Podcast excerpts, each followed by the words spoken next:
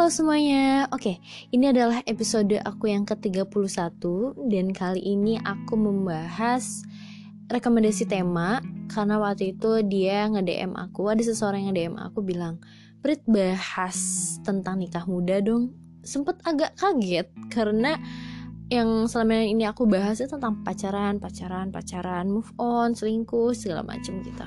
Dan tiba-tiba ada yang meminta untuk tentang nikah muda. Dan menurut aku ini adalah topik yang menarik, karena banyak orang yang pengen nikah muda karena udah siap, atau mungkin jodohnya dirasa udah datang mungkin, dan segala macem. Dan apa itu nikah muda? Sebenarnya nikah muda itu sendiri terkesan abstrak kan, karena terlalu banyak pemikiran-pemikiran aneh tentang nikah yang terlalu dini ibaratnya. Dan sebenarnya sementara itu hubungan kayak pernikahan dini itu lebih bagus untuk dijalani pada usia 18 sampai 25 tahun. Dan sebelum teman-teman mungkin ada arahan untuk nikah muda, kalian harus pertimbangin dulu 4 fakta sebelum memutuskan untuk nikah muda. Yang pertama, organ reproduksi belum berkembang sebelum sempurna. Jadi kembangannya tuh belum sempurna sebelum usia 20 tahun. Terus yang kedua, KDRT rentan terjadi pada pasangan muda, karena kan ya emosi kan ya, walaupun kita bilang enggak cowok aku baik banget kok, tapi kan kita nggak ada yang tahu pas lagi nikah tiba-tiba dia emosinya udah meloncat, akhirnya kita dipukul, nggak ada yang tahu kan. Terus yang ketiga, waspada dengan perceraian di usia muda, karena usia muda tuh emosinya tuh belum stabil, jadi kayak gampang untuk udah kita pisah aja, padahal pernikahan itu nggak segampang kita ngambil anak orang terus kita balikin ke orang tuanya, nggak gitu cuy. Terus yang keempat, ada risiko gangguan psikologis saat menikah muda. Nah, kali ini aku mau ceritain ke teman-teman yang dengerin podcast aku kali ini cerita real banget, asli, dari orang yang meminta aku untuk menceritakan tentang nikah muda ini. Dan dia minta untuk nama dia dan nama suaminya itu disamarkan. Jadi nama ceweknya, yang nge-DM aku cewek, namanya aku samarin jadi Herbie, dan nama cowoknya itu, nama suaminya itu jadi Bian. Jadi gini guys, awal mula mereka kenal itu sebenarnya mereka satu kantor, cuma si Herbie ini nggak kenal sama si Bian ini. Dan dia emang anaknya tuh seru, asik, dan waktu itu juga aku ketemu sama dia untuk yang pertama kalinya itu di Pondok Indah Mall. Jadi waktu itu aku juga lagi di deket-deket Pondok Indah, terus dia kayak ngajak ketemuan, yuk ketemuan, anaknya ketemuan. Dan ternyata orangnya emang asik, seru, dan ceria banget. Dan aku lihat dia perempuan yang tangguh sih. Dan dia di situ juga cerita bahwa orang tuanya broken home, terus juga dia berani untuk cari uang sendiri, kuat untuk bolak-balik Jakarta Bandung. Dan di situ aku merasa bahwa Anda itu hebat ya Herbie gitu kan. Nah, terus udah tuh lost kontak. Tiba-tiba di awal tahun 2020 aku ngeliat SG dia ulang tahun kan nih. Terus ada yang ngucapin gini, "Selamat Ibu Herbie" gitu kan. Aku kayak gitu, Herbie dipanggil ibu? Setahu aku dia tuh dipanggilnya tuh kakak, karena ya dia tuh emang dewasa sih, walaupun usianya juga 18 apa 19 aku lupa. Pokoknya 19 deh kayak sekarang. Kayak apa ya, menurut aku tuh kayak kok dipanggilnya ibu, agak kaget banget gitu loh guys. Dan di situ aku nanya, awal aku nge-DM dia, ngucapin ulang tahun, terus dia bilang, terus aku nanya kayak gini, "Kakak nikah?" Karena aku emang manggil dia kakak kan, karena dia dewasa gitu loh sikap dan sifatnya. "Iya Prita." Kaget dong. Dan aku udah sebenarnya jujur ya, aku punya pemikiran negatif di situ. Cuman aku kayak apaan sih, gak mungkin lah gitu loh. Dan di situ aku nanya juga, "Beneran nikah?" "Iya." Negatif.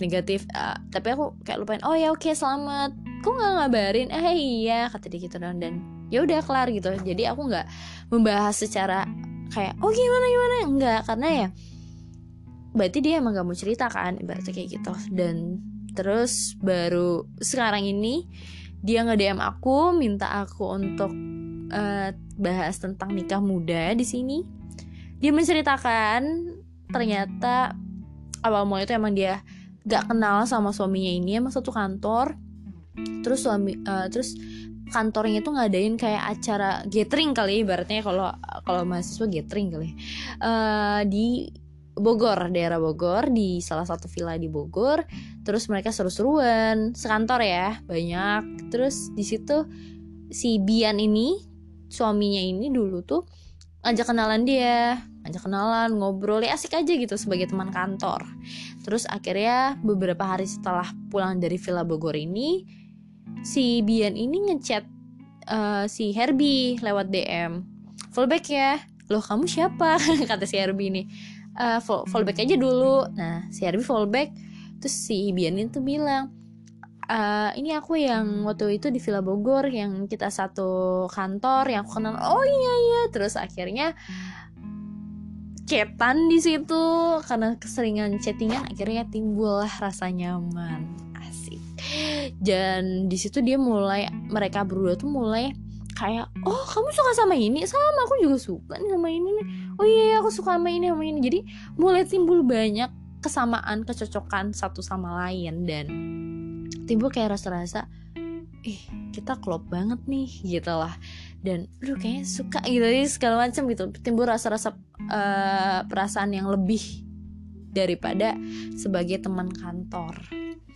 Hingga tiba saatnya si Bian ini ngajak Herbie untuk ke Villa Bogor berdua. Terus di sini Herbie bilang, kamu kebayang kan Prit, sepasang cewek cowok di Villa Bogor berduaan, ngapain lagi? Dan di situ dia juga bilang bahwa aku baru ngelakuin itu sama dia gitu. Dan ya udah kayak abis itu kayak biasa aja setelah melakukan itu gitu. Terus dia 2 bulan apa sebulan dia nggak datang bulan. Akhirnya dia ke Bandung, dia periksa ke dokter kandungan dan ternyata dia hamil. Kaget. Aku juga mendengarkan VN dia juga kaget gitu. Terus di situ dia bilang gini, aku nggak tahu Prit, aku mesti gimana gitu. Gak ngerti aku gimana gitu. Karena baru pertama kali aku kayak gitu sama dia, sama cowok tuh aku baru pertama kali sama dia doang gitu. Aku gemeter nih ngomongnya. Terus udah gitu dia bilang ke orang tua pihak cowoknya, dan pihak cowoknya menerima karena dia udah tahu bahwa si Bian ini sebenarnya tuh anaknya nakal. Jadi dia orang tuanya tuh tahu, oh Bian ngambilin si Herbie, udah kayak oh ya udah nikah. Dan kalau teman-teman nanya, terus keluarganya Herbie-nya gimana? Keluarga Herbie-nya pun menerima karena ya keluarga Herbie-nya orang tuanya broken home. Jadi ya mereka ya udah, kata si Herbie-nya sih orang tuanya udah nggak peduli juga. Jadi ya gimana? Tapi bersyukurnya bahwa pada saat akad nikah keluarga dari Herbie-nya pun datang sih. Jadi ya saling tahu aja. Cuman kalian tahu apa? Si Herbie ini menjalani kehidupannya yang setelah menikah ini agak cukup berat guys. Jadi si Herbie dan Bian ini ngontrak di Bandung. Terus 2 bulan setelah menikah kalau nggak salah, si Bian ini malah ninggalin si Herbie di Bandung. Dan dia malah ke Bogor ke rumah orang tuanya. Ditinggal gitu aja gitu loh. Si Herbie ini bingung, dia lagi hamil coba. Terus dia ditinggal sama suaminya. Terus sebulan terus kayak, dan si cowoknya ini aku kurang menanyakan lagi bahwa pekerjaan dari cowoknya tuh gimana. Kan kalian satu kantor gitu. Terus si Herbie ini bilang bahwa dia mencarikan kerja untuk si Bian ini. Dia ngirimin CV-CV-nya gitu kan lewat email, dan alhamdulillahnya keterima di Bandung di Trans Studio. Terus Herbie ini mikir, suami aku kerja di Bandung, dia dapat gaji, udah pasti dia nggak bakal kemana-mana. Maksudnya nggak akan pergi gitu loh ke Bogor, Jakarta, pas kemana. Dan dia dapat gaji bisa buat kehidupan si Herbie dan Bian ini selanjutnya gitu kan. Ternyata pemikiran Herbie ini salah besar. Si Bian malahan pakai uang itu buat beli macam-macam lah, beli sepatu, beli jaket segala macam, sweater, dan kadang-kadang juga untuk mabok. Itu sih yang bikin si Herbie ini down banget, dan kayak aku bilang ini kayak suara dia hampir kayak orang stres gitu loh, kayak ada tekanan batin banget kan. Terus udah kayak gitu dia bilang gini, Rita kamu tahu nggak ini barang-barang dari buat anak-anak aku tuh dari mana? Itu dari mantan bos aku. Jadi emang mantan bosnya Herbie ini baik, jadi dia yang beliin barang-barang buat si anaknya ini gitu. Dan di situ Herbie tuh merasa menyesal banget dengan apa yang dia lakukan waktu di Villa Bogor itu. Dia gak pikir panjang akan hal kehidupan dia yang selanjutnya, dan sekarang dia benar-benar kayak menjalani hidup ya udah gitu. Dan kalian tahu apa? Herbie cerita gini, Rita tahu gak, aku sempet mergokin suami aku video call sama cewek tengah malam. Aku tuh kayak mikir bahwa itu gak cuma sekali, tapi cukup sering. Dan aku ngeliat juga dia sering chattingan. Terus pas lagi aku nanya, itu siapa? Dia selalu kayak bilang, apaan sih so ikut campur banget sih kamu, gitu-gitu. Dan dia juga gak cukup sekali apa dua kali bilang bahwa masih syukur lo gue nikahin. Itu aku sempet kayak agak emosi sih di situ. Hah? Cowok macam apa yang kayak gitu kan.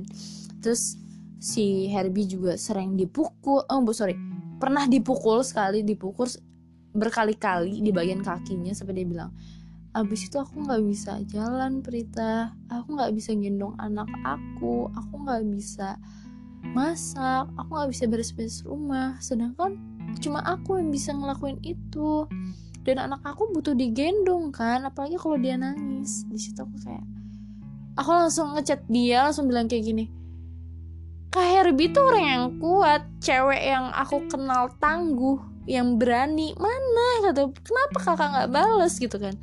Karena ya pertama kali aku ketemu dia, aku udah ngerasa nih orang hebat sih. Jadi aku sempet kayak kesel, kok dia gak ngebales sih perbuatan si suaminya ini gitu. Tapi dia bilang gini, enggak, aku yakin kok dia bakalan berubah gitu katanya.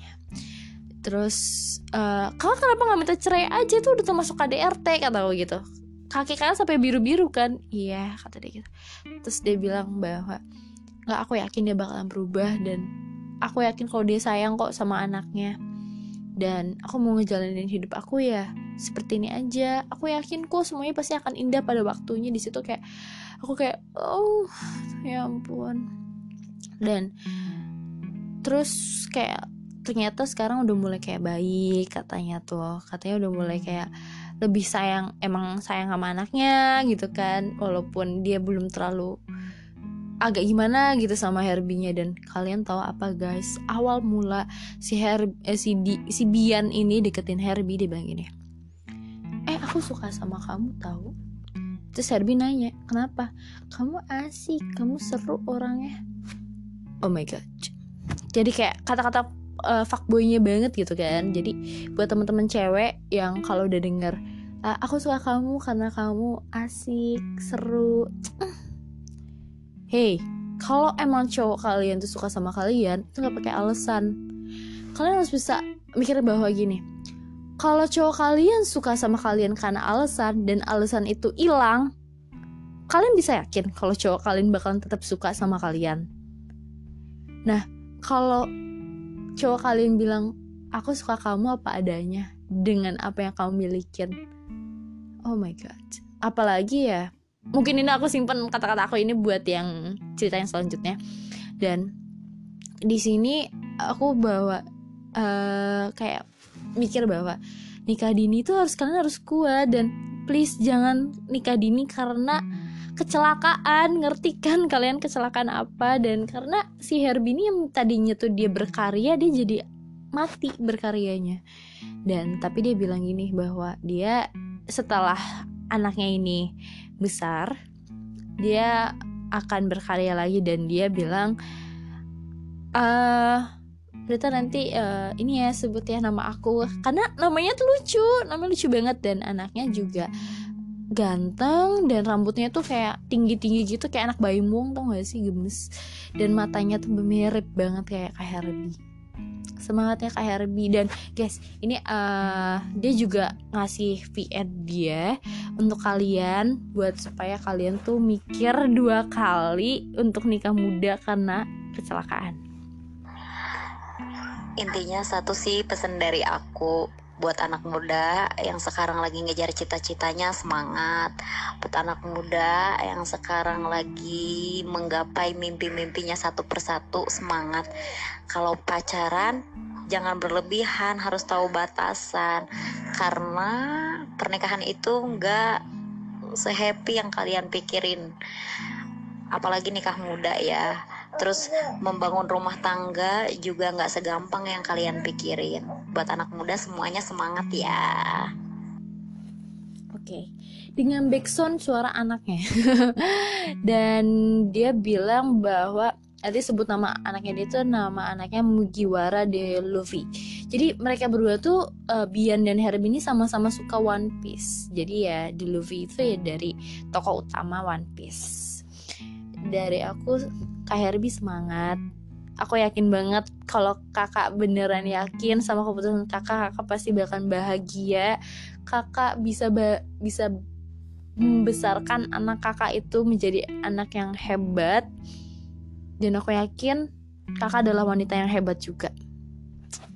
Semangat ya Kak Herbie. Oke. Mungkin itu dari cerita versi yang bukan agak sih lagi ya, yang membuat kita harus mikir 2 kali untuk menikah dini. Tapi aku juga punya cerita lagi dari temen aku, namanya Hana. Dia nikah muda. Tunggu, bukan, beda banget jadi cerita yang tadi. Ini karena kemauan dia, karena Allah juga. Emang peringatnya karena Allah sih, tapi ini benar-benar karena hati sih kalau menurut aku. Ini aku ceritain ya, kalau teman-teman mendengarkannya, aduh semoga kalian kayak langsung wow gitu. Bismillah. Langsung aja, aku sama suami itu satu organisasi kemanusiaan. Itu organisasi pencari galang donasi gitu. Aktif di sosial media pun terjun langsung di lapangan. Nah, organisasinya itu tuh udah di mana-mana. Aku itu ikut organisasinya di wilayah Bandung, sedangkan suami aku di Kuningan. Jadi selama itu kita gak pernah ketemu ataupun kenal. Satu waktu kami ngadain acara gathering di Bandung, seluruh Indonesia. Dan di situ akhirnya aku sama suami ketemu. Tapi di situ kita gak ada sapamnya, Pak. Jadi pas ketemu juga kita masih gak kenal sampai acara selesai. Sampai akhirnya ada teman aku bilang kalau pas gathering kemarin ada satu orang Kuningan. Aku kaget, berarti itu deket banget sama asal aku kan. Ini ceritanya pas aku masih kuliah di Bandung ya, Prit. Akhirnya aku cari-carilah orang yang dari Kuningan itu dengan cara mengontak satu persatu orang-orang yang ikut gathering kemarin dengan niat untuk mempererat ukhuwah dan silaturahmi. Singkat cerita, aku udah nemu orang yang dibilang teman aku.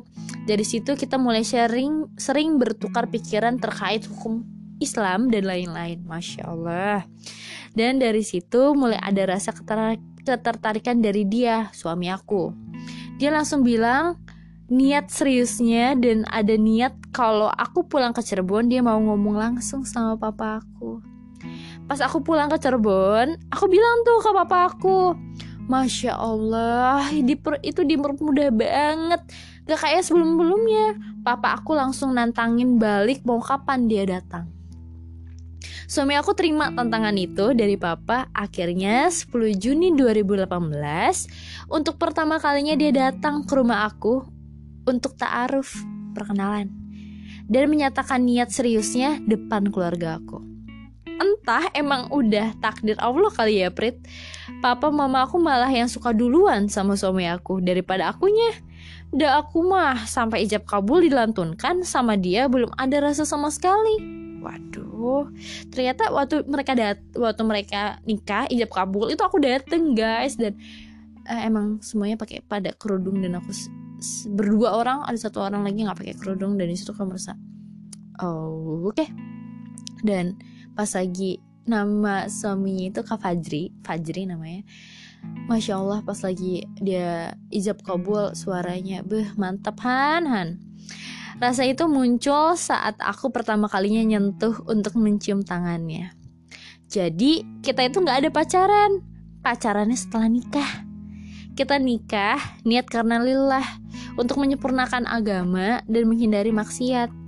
Kunci bahagia nikah itu satu selalu bersyukur, dan pedoman aku selama ini adalah berlomba untuk mengalah dan selalu terbuka sama suami. Subhanallah. Pedomannya dia itu berlomba untuk mengalah dan selalu terbuka sama suami. Benar sih. Jangankan kita untuk menikah ya, pada saat kita masih pacaran aja atau lagi pacaran, kita kadang-kadang gak mau ngalah sama pasangan kita. Kayak, apa sih kamu, aku yang benar, apa sih orang ini. Dan ternyata benar kata Hana, kita harus mengalah. Karena mengalah tuh bukan berarti kalah juga kan. Dan jadi gak semuanya kalau kalian nikah muda itu kalian punya sisi negatifnya terus. Karena buktinya teman aku ini, si Hana ini, dibahagia banget dari awal dia menikah sampai sekarang, dan semoga seterusnya juga dia dan beserta suaminya itu bahagia. Dan gini, aku kalau teman-teman nanya, kamu kenal Hana di mana, Prit? Nah, aku kenal Hana itu jadi bimbel waktu SMA. Dan di situ dia emang orangnya agak sedikit beda. Waktu pertama kali aku ketemu, dia pakai masker, tapi di situ aku udah mulai curiga kalau dia tuh sebenarnya pakai cadar gitu. Dan dia kayak merasa bahwa dia takut jadi kaum minoritas. Dan ternyata aku juga awal pertama kali juga, wah kayak ada sesuatu yang beda nih. Tapi ternyata emang anaknya baik banget, Masya Allah. Kalau ngomong juga halus, terus kayak ih Prita gitu, kangen banget sih. Dan waktu pernikahannya juga aku dateng sama Eni, dan ya sampai sekarang pun masih berhubungan baik aku sama Hana, alhamdulillah. Dan dia juga punya usaha laundry bersama keluarganya, dan alhamdulillahnya lagi dia sudah melahirkan putra pertamanya. Selamat Hana dan suami, semoga selalu bahagia. Oke. Jadi untuk teman-teman podcast aku, kalau kalian memang sudah siap dari semua hal, bagian dari materi atau apalagi ya, terutama dari fisik kalian dan mental kalian, kalau kalian udah siap dan kalian memang menghindari zina, gak ada salahnya. Tapi kalau memang kalian belum siap dari salah satu aspek itu, menurut aku tunda dulu, sabarin dulu, dan semoga emang ada waktunya di lain hari atau di kemudian hari, karena Allah itu sudah mempersiapkan jodoh kalian. Oke, segini aja pembahasan aku tentang nikah muda. Semoga cerita aku dari dua sahabat aku itu bisa jadi pelajaran yang berharga buat teman-teman semuanya. Dan jangan lupa untuk teman-teman dengerin podcast aku yang selanjutnya. Dadah.